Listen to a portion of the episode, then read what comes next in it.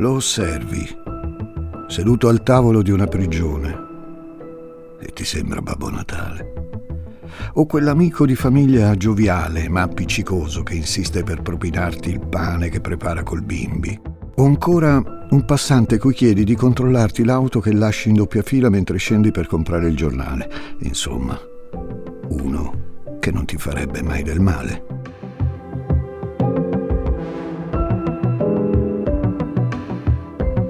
Invece lui ti confessa le sue azioni e sono orrende. Decine e decine di donne uccise. Ti ha fatto impazzire prima di aprirsi, ma a lui questo non importa.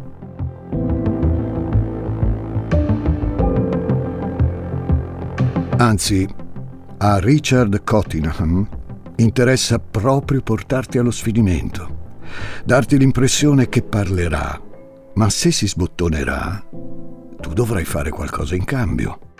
Questo è il suo gioco. Lui ti racconta la sua storia, ma tu, poliziotto che cerchi la verità, cosa farai per lui?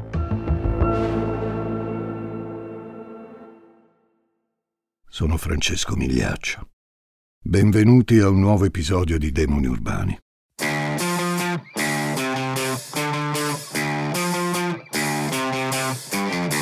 Gli ascoltabili presenta Demoni Urbani, il lato oscuro delle città.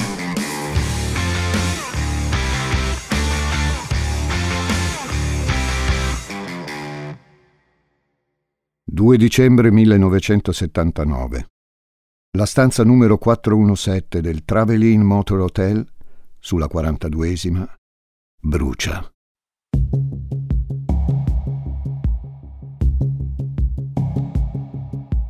Poco importa che fuori dalla porta penda un cartoncino con la scritta non disturbare. Le fiamme sono ovunque, ma quando i pompieri fanno irruzione nella camera non trovano solo il fumo. Distesi sul letto ci sono anche i corpi carbonizzati di due donne. Chi ha ucciso le ha decapitate e ha tagliato loro le mani.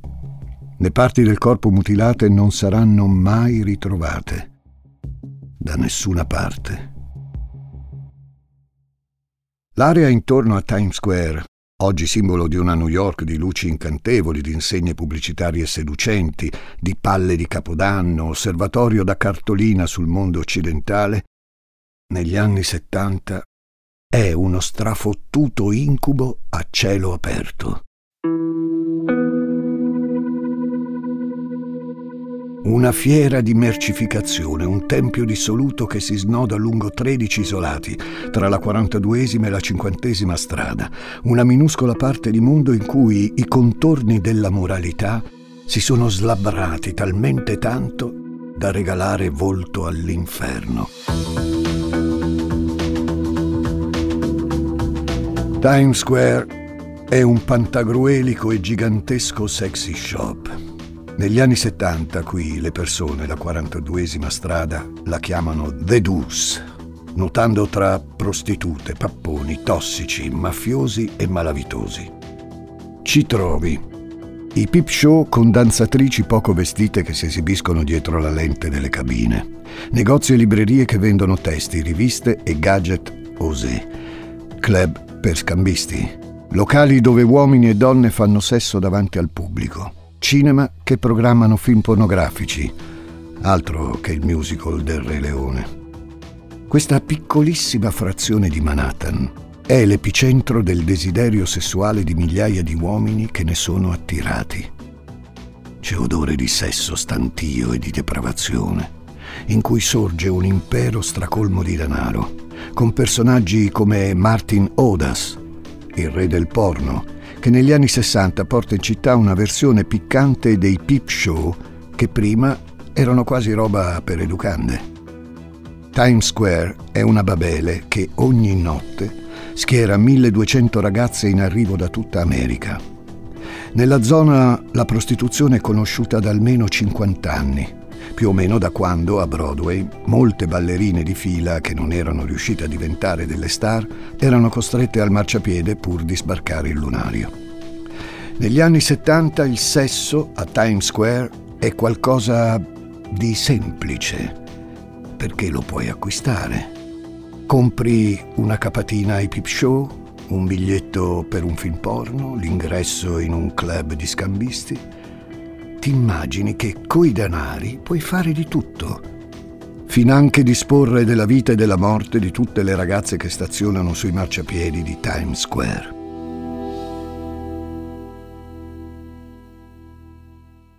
Il mercato del sesso ha provocato a Times Square l'esplosione di un giro d'affari inarrestabile gira tanta droga e se gira tanta droga girano tanti soldi e se girano droga e soldi c'è tanta violenza e se girano soldi, droga e violenza insieme sbucano le grandi famiglie a controllare le attività e se ci sono le grandi famiglie spesso dietro c'è anche la mafia. Ma chi ci perde? Beh, le ultime le vittime di un'insopportabile tratta delle schiave, ragazze che si prostituiscono e che sin da giovanissime finiscono nella rete di papponi senza scrupoli che arrivano a tatuare lettere sulla pelle delle ragazze, come fossero bestiame da riconoscere in mezzo a quello di altri protettori, che più che le giovani proteggono i loro interessi, manco a dirlo.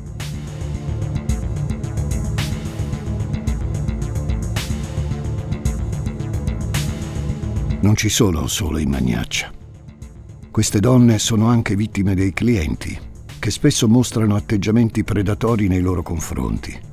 Non ci si limita al rapporto sessuale perché il godimento per molti clienti sta nell'umiliare, nel minacciare, nel picchiare delle innocenti.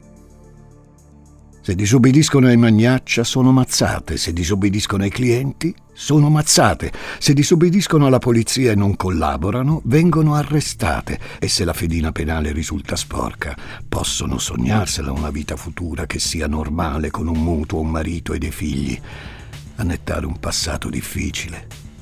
Da qualsiasi prospettiva le osservi perdono, sono considerate roba da poco, merce di scambio. La moneta più zozza ed evidente che mette d'accordo le brame di clienti lubrici e gli interessi dei papponi. L'anello più debole di quella catena voluttuosa che è la New York City del sesso alla carte e che sarà placata solo dalla terribile ascesa dell'HIV negli anni Ottanta.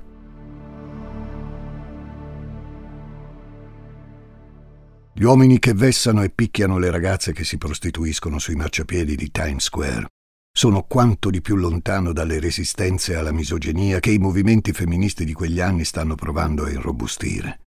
Per molti clienti le ragazze sui marciapiedi sono solo puttane. Puoi pagarle, puoi picchiarle. Puoi sfogare su di loro tutta la frustrazione che ti opprime. Tanto non si ribellano mai. Non si ribellano mai, non si ribellano mai, non si ribellano mai. Ne muoiono tantissime, o meglio, ne uccidono tantissime negli anni 70 del Novecento a Times Square. Molte non vengono nemmeno identificate. Tanto, a chi vuoi che interessi? Sono solo delle Jane Doe, il nome che si dà alle donne mai identificate, anche nel caso in cui vengono trovate morte. Uffici della Blue Cross Blue Shield Association a Midtown Manhattan. Siamo a cavallo tra il 1979 e il 1980, quando negli spazi dell'edificio lavora dal 1966 come tecnico informatico un uomo di poco meno di 35 anni. Si chiama Richard Cottingham e vive a Lodi, nel New Jersey, con la moglie e i tre figli. Cresciuto in una famiglia cattolica con qualche piccolo problema relazionale al liceo, e una fascinazione adolescenziale verso il bondage. Alto e rossiccio, dall'aria sveglia, non è uno staccanovista, ma è bravino col lavoro. Così tanto bravino che, per esempio, può regolare gli orologi del suo computer e dei registri informatici, facendo sembrare di essere alla scrivania quando in realtà è altrove. Piccola parentesi. Tra i corridoi di quegli uffici, per un certo periodo di tempo, si muove anche Rodney Alcala, il serial killer del dating game, di cui vi abbiamo raccontato la storia nell'episodio pretendente numero uno. Ma Cottingham e lui non avranno mai alcun legame. Torniamo a noi. Richard ha qualche precedente a inizio degli anni 70 per aver aggredito due prostitute e un pappone, ma le vittime non si sono mai presentate in aula e i casi sono stati archiviati. Molti dei suoi colleghi sanno che Richard adora frequentare club per scambisti e che conosce benissimo i vizi di Times Square Fa il gradasso, ma i colleghi non ci stanno tanto attenti. È frequente all'epoca conoscere almeno un amico un tizio del lavoro che dilapida patrimoni in quella zonaccia. A insospettire alcune persone nell'ufficio, però, è la freddezza con cui Richard si pone davanti a certi casi di cronaca. Quando vengono ritrovati i corpi carbonizzati e mutilati delle due ragazze nell'hotel, è uno shock per tutti, ok? Leggere di prostitute ammazzate è quasi all'ordine del giorno, ma così... Richard sembra l'unico nel suo ufficio a non lasciarsi scalfire. Ma chi potrebbe mai aver commesso qualcosa di così orribile? si interrogano i colleghi. Richard li guarda e afferma, glaciale che l'assassino potrebbe essere ognuno di loro.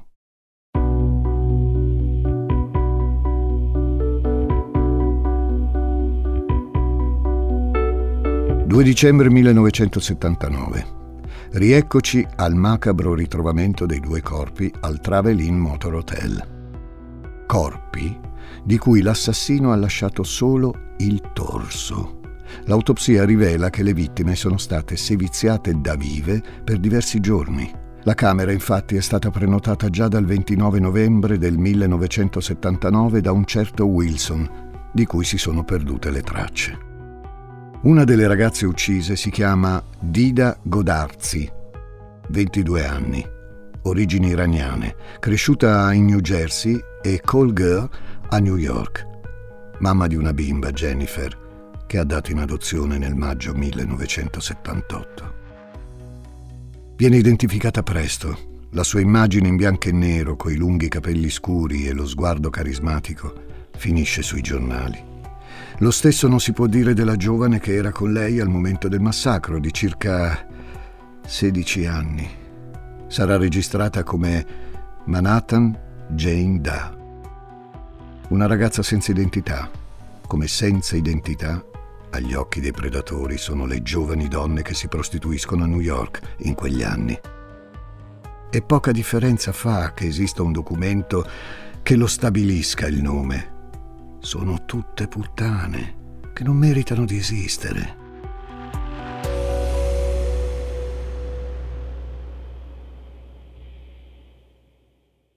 La gente comune legge i titoli sui giornali, sì, Quel duplice assassinio è terribile, ma rifiata quando scopre che si tratta di due prostitute.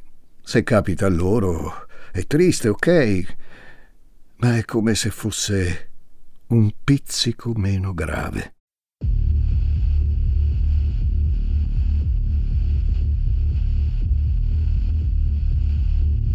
È il 5 maggio 1980 quando una cameriera del Quality Inn, un motel in località Esbrook Heights, nel New Jersey, trova sotto il letto di una stanza il cadavere di un'altra giovane donna. Il suo nome è Valerie Ann Street, 19 anni. Anche lei nel giro delle sex worker. È ammanettata. I suoi seni sono stati presi a morsi e presentano taglietti circolari provocati da una lama. Su una delle manette viene trovata un'impronta digitale.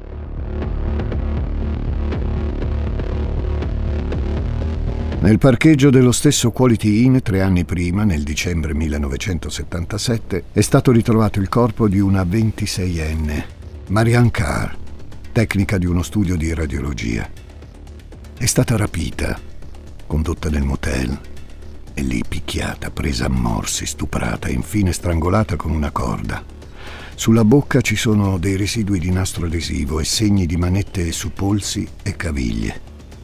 La squadra omicidi di Bergen, che segue il caso Street, capisce che ci sono delle connessioni importanti e che c'è un serial killer nel New Jersey che firma i suoi delitti in maniera orripilante. Solo che non trova nessuno.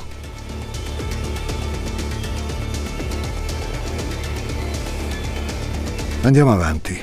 È il 15 maggio del 1980, quando in un hotel di Manhattan, il Seville, viene ritrovato il corpo carbonizzato di Jean Reiner, 25 anni, anche lei nel giro delle prostitute di Times Square. È stata stuprata e accoltellata. Non contento, chi l'ha massacrata le ha straziato i seni, li ha recisi e li ha appesi alla testiera del letto. L'ipotesi di un serial killer si fa sempre più strada, ma trovarlo in una città tentacolare infinita come New York all'inizio degli anni Ottanta, senza le tecnologie di cui disponiamo oggi. Gli animi delle ragazze di Times Square intanto sono gravidi di terrore. E di terrore sono ripieni anche gli occhi di Leslie Ann Odell diciannovenne. È arrivata da poco in città ed è stata subito irretita da un magnaccia che la sfrutta. 22 maggio 1980, prime ore del mattino. Un cliente la adesca tra Lexington Avenue e la venticinquesima. Le sventola in faccia dei quattrini e si presenta come Tommy. È un uomo massiccio ed innoccolato, lo sguardo di chi la s'allunga, ma lei sembra fidarsi. Sale in auto e gli racconta del suo pappone, un uomo insopportabile. Il cliente le propone di portarla a una stazione degli autobus in New Jersey per farla tornare dai suoi e abbandonare tutto quello schifo che c'è a Times Square. Solo che dopo le chiede: Perché non ci rilassiamo un po'? Ti faccio un massaggio. L'uomo porta Leslie nello stesso Quality Inn in cui combinazione sono state ritrovate Valerie Ann Street e Marianne Carr.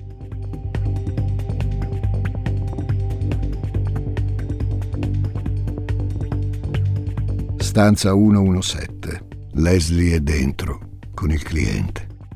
Il massaggio si trasforma presto in qualcos'altro. Il cliente le lega le mani, le ammanetta le caviglie, le tappa la bocca con del nastro adesivo, afferra un coltello, prende la lama e le tagliuzza la pelle in prossimità dei seni, bruciandola con una sigaretta accesa. La stupra e la tortura per ore e ore. Le ripete che è una puttana e che per questo deve essere punita. Leslie vede la morte specchiandosi negli occhi di quell'uomo, ma quel cliente la sottovaluta, decide che lei lo deve leccare. La libera del nastro adesivo alla bocca e delle manette. Leslie gli punta una pistola che l'uomo ha con sé nella stanza, solo che è finta. E allora grida con tutto il fiato che ha in corpo. Nella hall del motel qualcuno lo sente.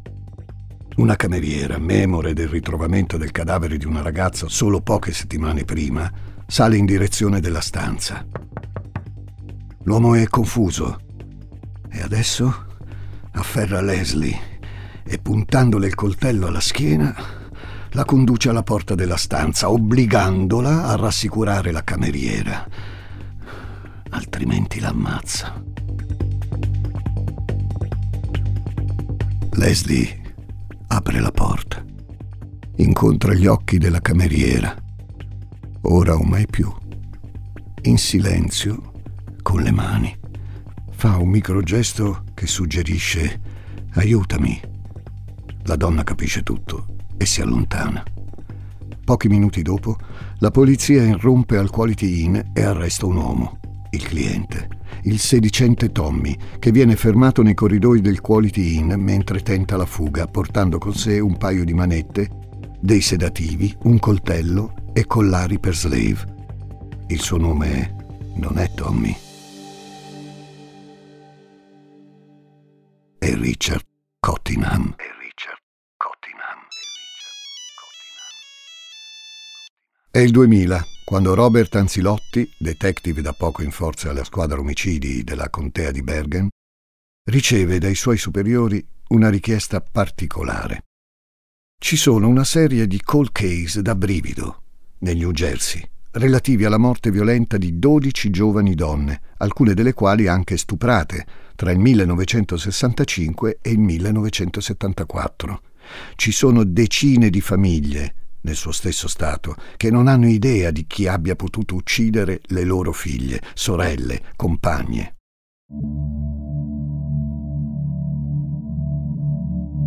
Anzilotti, capelli a spazzola e natali in una famiglia operaia, ha una buona etica del lavoro, due figlie e una certa dedizione allo studio e alla ricerca dei casi si mette anima e corpo per tentare di capirci qualcosa di quelle dodici tragedie rimaste irrisolte. Eh, ma non ne viene a capo.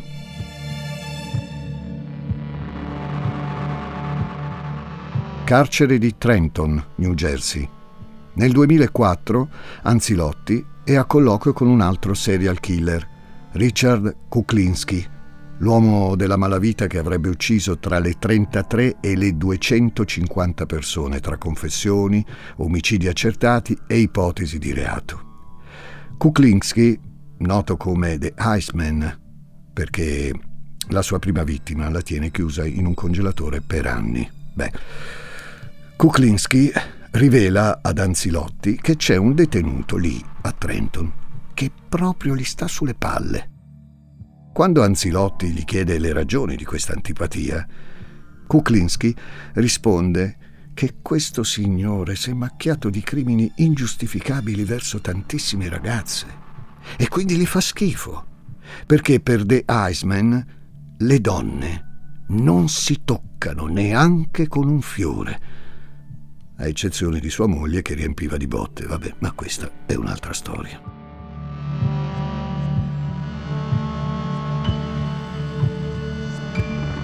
Anzilotti è colpito dallo sdegno di un professionista dell'orrore come Kuklinski.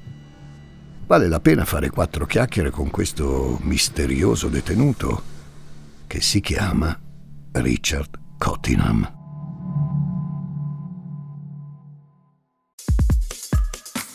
Ciao, sono intelligenza artificiale. Per gli amici AI. Cecilia Zagarrigo mi ha invitato a confrontarmi con Elisa Nicoli, Andrea Grieco, Marco Dixi e tanti altri famosi divulgatori. Gli ruberò il lavoro? Scopritelo ascoltando Intelligenza Reale. Dopo l'arresto al Quality Inn, Cottingham viene subito interrogato dalla polizia e tra il 1981 e il 1984 è condannato a centinaia di anni di carcere per le uccisioni di Marianne Carr, di Dida Godarzi, della ignota Jane Da di Manhattan, di Valerie Unstreet, di Jean Reiner. Cottingham si è sempre professato innocente, nonostante ci siano prove schiaccianti contro di lui per esempio le impronte digitali ritrovate sulle manette di Valerie Unstreet. Non si ribellano mai. Come ricorda l'articolo di Rolling Stone di Brenna Ehrlich del febbraio 2022, dopo le condanne però di Cottingham si parla poco. Chiaro, gli trovano il soprannome d'ordinanza, nel suo caso Torso Killer, ma anche Times Square Killer, che sono rispettivamente i titoli di due bei documentari disponibili, uno su Now TV, l'altro su Netflix. Ma il mondo sembra averlo dimenticato, fino all'arrivo di Anzilotti. Quando Richard incontra il detective nel 2004, in una cella di isolamento dove si trova per aver gestito un giro di scommesse illegali tra detenuti, beh, qualcosa scatta. Anzilotti si trova davanti un anziano corpulento e dalla barbona bianca. Può essere lui a rivelargli tutto quello che gli interessa sui call case cui sta lavorando. Trovare delle risposte può valergli una promozione e soprattutto dare un nome a familiari che cercano la verità da decenni. Tutti e due dentro quella stanza si trovano lì per l'altro. Uno è buono, l'altro fa parte della squadra avversaria. Ma al di là dei giudizi e delle azioni effettive, in quella cella ci sono due giocatori. Chi è il gatto e chi è il topo? È in vantaggio il poliziotto protetto dalla morale? Oppure l'assassino di ragazzi innocenti che potrebbe custodire una verità sepolta dal tempo e dalla crudeltà? Anzilotti capisce che non può mollare la presa.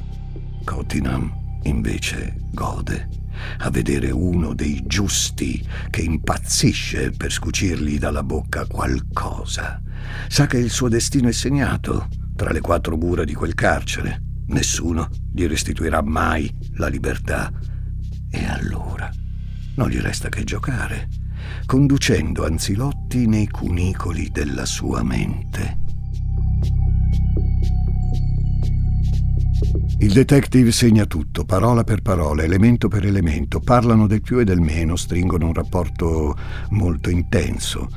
Anzilotti gli chiede cose anche normali, ma è tutto propedeutico a far parlare l'assassino. Anzilotti lo interroga sul suo passato criminale. Cottingham sostiene di aver ucciso le ragazze di Times Square perché, prostituendosi, occupavano il gradino più basso della scala sociale. Anzilotti, con astuzia e pazienza, tenta di sottrargli altre informazioni. Ha un obiettivo. Comprendere se Richard può essere connesso ai 12 cold case che gli sono stati assegnati. Marianne Carr è l'unica tra le vittime accertate di Richard a non fare parte del giro della prostituzione di Times Square. Il decesso, nel 77, è avvenuto per strangolamento Così come per strangolamento o soffocamento sono morte quasi tutte le vittime dei 12 cold case assegnati ad Anzilotti. Che Marianne sia collocata a metà di un cammino del serial killer che inizia nel New Jersey con dinamiche precise e si evolve nella New York City della perdizione? Anzilotti continua a interrogare Richard, registrandolo. Sono ore, giorni, mesi di chiacchiere alla ricerca di una confessione. Anzilotti promette a Richard di non parlare mai con la stampa, perché Cottingham sembra aver paura di poter ferire i figli. La moglie invece ha ottenuto il divorzio dopo l'arresto. Anzilotti promette, appunto, ma Richard chiede a sua volta. Se io parlo, tu cosa mi darai in cambio? Ogni informazione deve essere pagata. Il gioco di Richard funziona così. Fosse anche una pizza, ma lui deve ottenere qualcosa.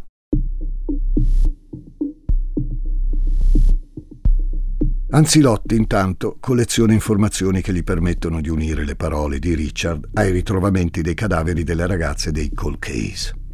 Nel 2010, finalmente, Cottingham confessa di aver ucciso Nancy Vogel, che ha rapito in un centro commerciale e strangolato, lasciandola nuda in un'automobile. Nel 2010, finalmente, Cottingham confessa di aver ucciso Nancy Vogel, che ha rapito in un centro commerciale e strangolato, lasciandola nuda in un'automobile nel 1967. C'è quindi nel New Jersey una famiglia che trova la verità dopo 40 anni di ricerche. Anzilotti però dovrebbe mantenere la promessa, mai fare parole di tutto questo alla stampa.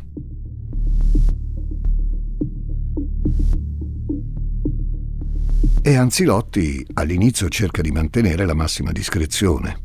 Non tanto per Richard Cottingham, no. Ha il dovere di informare la famiglia di Nancy Vogel, ma allo stesso tempo non può compromettere il legame con Richard, che potrebbe confessare altri omicidi. Al processo per la morte della Vogel, però, il giudice spinge Richard a chiedere scusa ai due figli della vittima.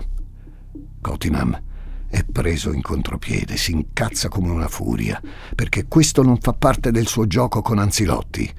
Gli dice che non ci sta più e tiene il muso. Per poco, però.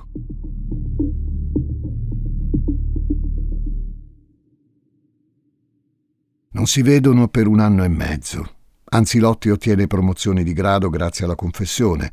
Richard invece resta in galera e scrive al poliziotto, spedendogli lettere e cartoline di Natale. Si è affezionato allo sbirro lo vede come una sorta di figlio, ma si ricorda, come sempre, che lui ormai ha perso tutto e nell'infinito di nulla che gli resta vuole continuare a divertirsi un po'. Sa bene che Anzilotti e la società hanno ancora bisogno delle sue confessioni. Non si apre mica per togliersi un peso, no. Vuole giocare.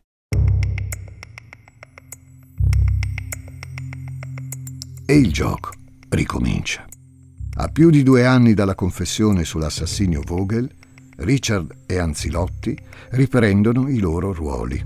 Richard parla di sé, mostrando un controllo spietato di ciò che vuole e non vuole riferire. Dopo altri tira e molla, registrazioni, partite a poker, allusioni che possono riportare il poliziotto a vicende di 50 anni prima, confessa altri tre omicidi. Quello di una diciottenne di nome Irene Blaze, di Denise Falasca, 15 anni, e Jackie Harp, soltanto 13 anni. Tutte e tre strangolate, tutte e tre nel New Jersey, tra il 1968 e il 1969. Anzilotti informa le famiglie e allo stesso tempo nasconde tutto alla stampa. Il lavoro con Richard non è ancora finito. Infatti escono fuori altri nomi, nomi di donne innocenti massacrate da Richard prima della fase newyorkese. Anzilotti dedica praticamente la sua intera carriera a un signore che invecchia in un carcere e che somiglia a Babbo Natale, ma dai comportamenti immondi.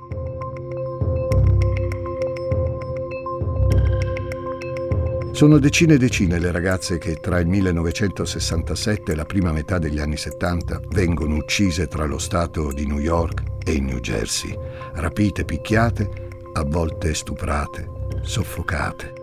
Tutte sorprese dalla caccia di una creatura spietata che dopo decenni confessa di averle massacrate, non per umano pentimento, ma per un gioco lucidissimo in cui mostra a se stesso e a un poliziotto come possa funzionare il controllo di un umano sulle proprie azioni, anche le più scellerate. Un comportamento che attrae e respinge, come sa bene una donna di nome Jennifer Weiss, che entra in contatto con Richard, arrivando perfino a visitarlo in più occasioni. Jennifer è la figlia di Dida Godarzi, la call girl massacrata e mutilata al Travelin Motor Hotel. Jennifer, data in adozione a un'altra famiglia prima della morte della madre biologica, non è e non sarà mai un'amica di Richard.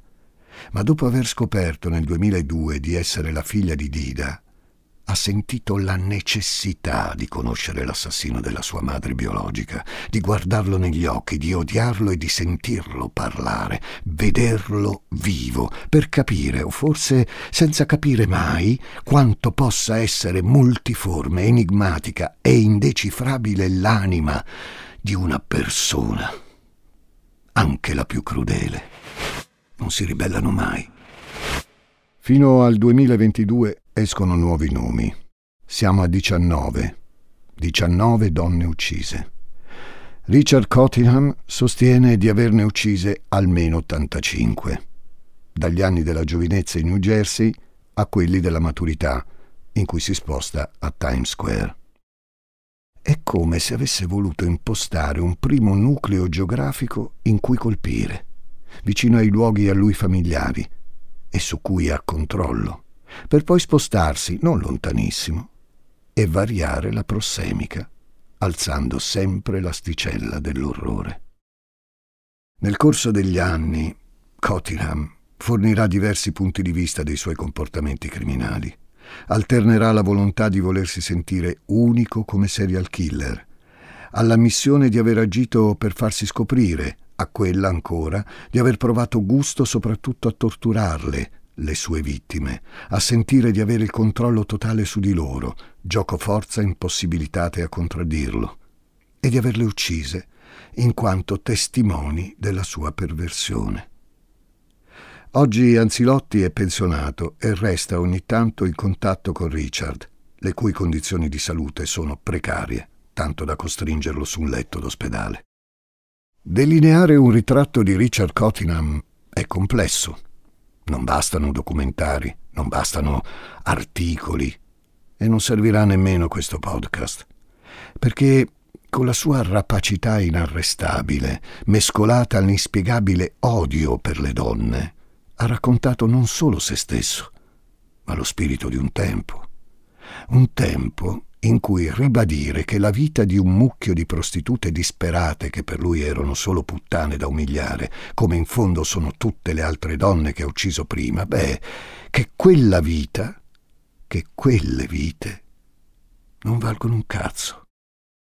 Dida Godarzi, Marian Carr, Valerie N. Street, Manhattan J. Da, Jean Reiner, Marian Della Sala, Nancy Vogel, Jackie Harp, Irene Blaze, Denise Falasca, Loreen Mary Kelly, Marianne Pryor, Diane Cusick, Loreen Montalto McGrew, Mary Bates Hines, Laverne Moye, Sheila Ayman, Marita Emerita Rosado Nieves, Lisa Thomas. Sono Francesco Migliaccio. A presto.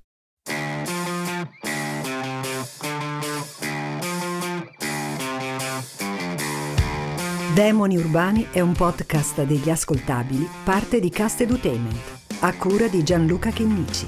Questo episodio è scritto da Giuseppe Paternò Raddusa. Coordinamento editoriale Eleonora Chiomento. Sound design Francesco Campeotto. Producer Ilaria Villani.